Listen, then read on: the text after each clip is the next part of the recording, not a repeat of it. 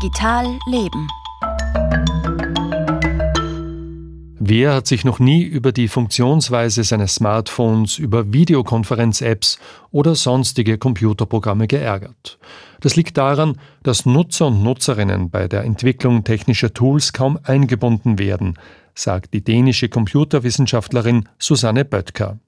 Sie beschäftigt sich seit rund vier Jahrzehnten mit partizipativem Technologiedesign und war vor kurzem auf Einladung der Österreichischen Akademie der Wissenschaften in Wien. Wie notwendig es ist, Technologien zusammen mit ihren Benutzerinnen zu gestalten, darüber hat Ulla Ebner mit Susanne Böttker gesprochen. Wir schaffen bei euch neue Bedürfnisse, von denen ihr nie dachtet, dass ihr sie haben werdet, nur damit wir euch unsere Lösungen verkaufen können. So ungefähr lautet der Zugang des Silicon Valley zur Entwicklung von Technologie.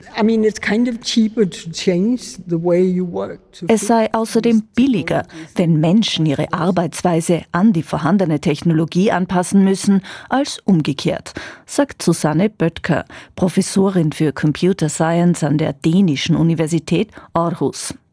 Gerade die großen Tech-Firmen verdienen als Marktführer ohnehin viel Geld und haben wenig Interesse daran, für eine kleine Gruppe an Nutzern Sonderwünsche zu erfüllen. Und Riesenkonzerne haben noch ein anderes Problem. Microsoft has studied how Natürlich machen Firmen wie Microsoft Studien darüber, wie die Leute ihre Office-Programme verwenden.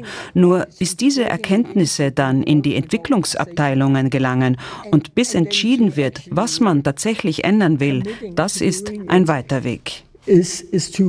Kleinere Firmen täten sich da oft leichter, so Böttker.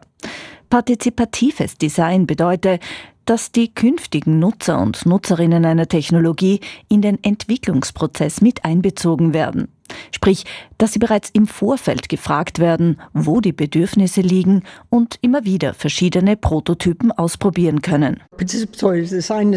Oft wird als Argument gebracht, aber die Leute wissen ja gar nicht, was sie wollen. Doch ich denke, genau das ist die Aufgabe von Entwicklern. Sie müssen den Leuten dabei helfen, herauszufinden, was für sie passt.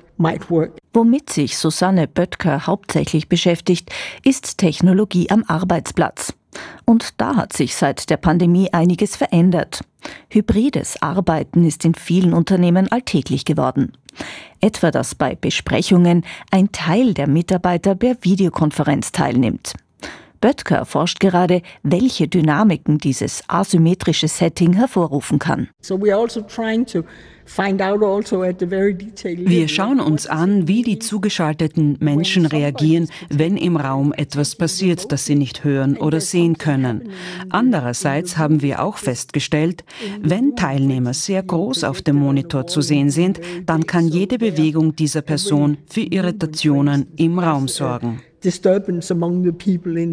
Was beim hybriden Arbeiten auch immer häufiger wird, dass mehrere Menschen gemeinsam an ein und demselben Dokument arbeiten, etwa an einem Projektantrag in Google Doc oder einer Abrechnung in Spreadsheet.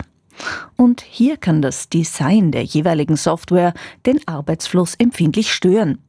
Wie mir angezeigt wird, was die Kollegin gerade macht, kann einen großen Einfluss auf meine eigene Arbeit haben. People have, at times have Vielen Menschen sei es unangenehm, wenn sie das Gefühl haben, jemand beobachte sie in Echtzeit, wie sie an einem Textentwurf herumfeilen, erklärt Böttker. Gleichzeitig müsse aber nachvollziehbar sein, wer was bearbeitet hat. Deshalb sollten Entwickler solcher Shared Documents Anwendungen viel Hirnschmalz darauf verwenden, was für wen wie sichtbar ist, so die Forscherin. We don't have to accept und ganz grundsätzlich findet sie, wir sollten nicht alles akzeptieren, nur weil etwas die billigste Lösung ist, sondern von Technologie mehr einfordern. Ein Beitrag von Ulla Ebner. Die USA wollen KI-Firmen in Zukunft zu Tests ihrer Programme verpflichten und sich nicht mehr auf die freiwillige Selbstkontrolle von Unternehmen wie OpenAI verlassen. Das soll insbesondere der Fall sein, wenn die Programme Risiken für die nationale Sicherheit sowie die öffentliche Gesundheit darstellen. Das war Digital Leben mit Franz Zeller.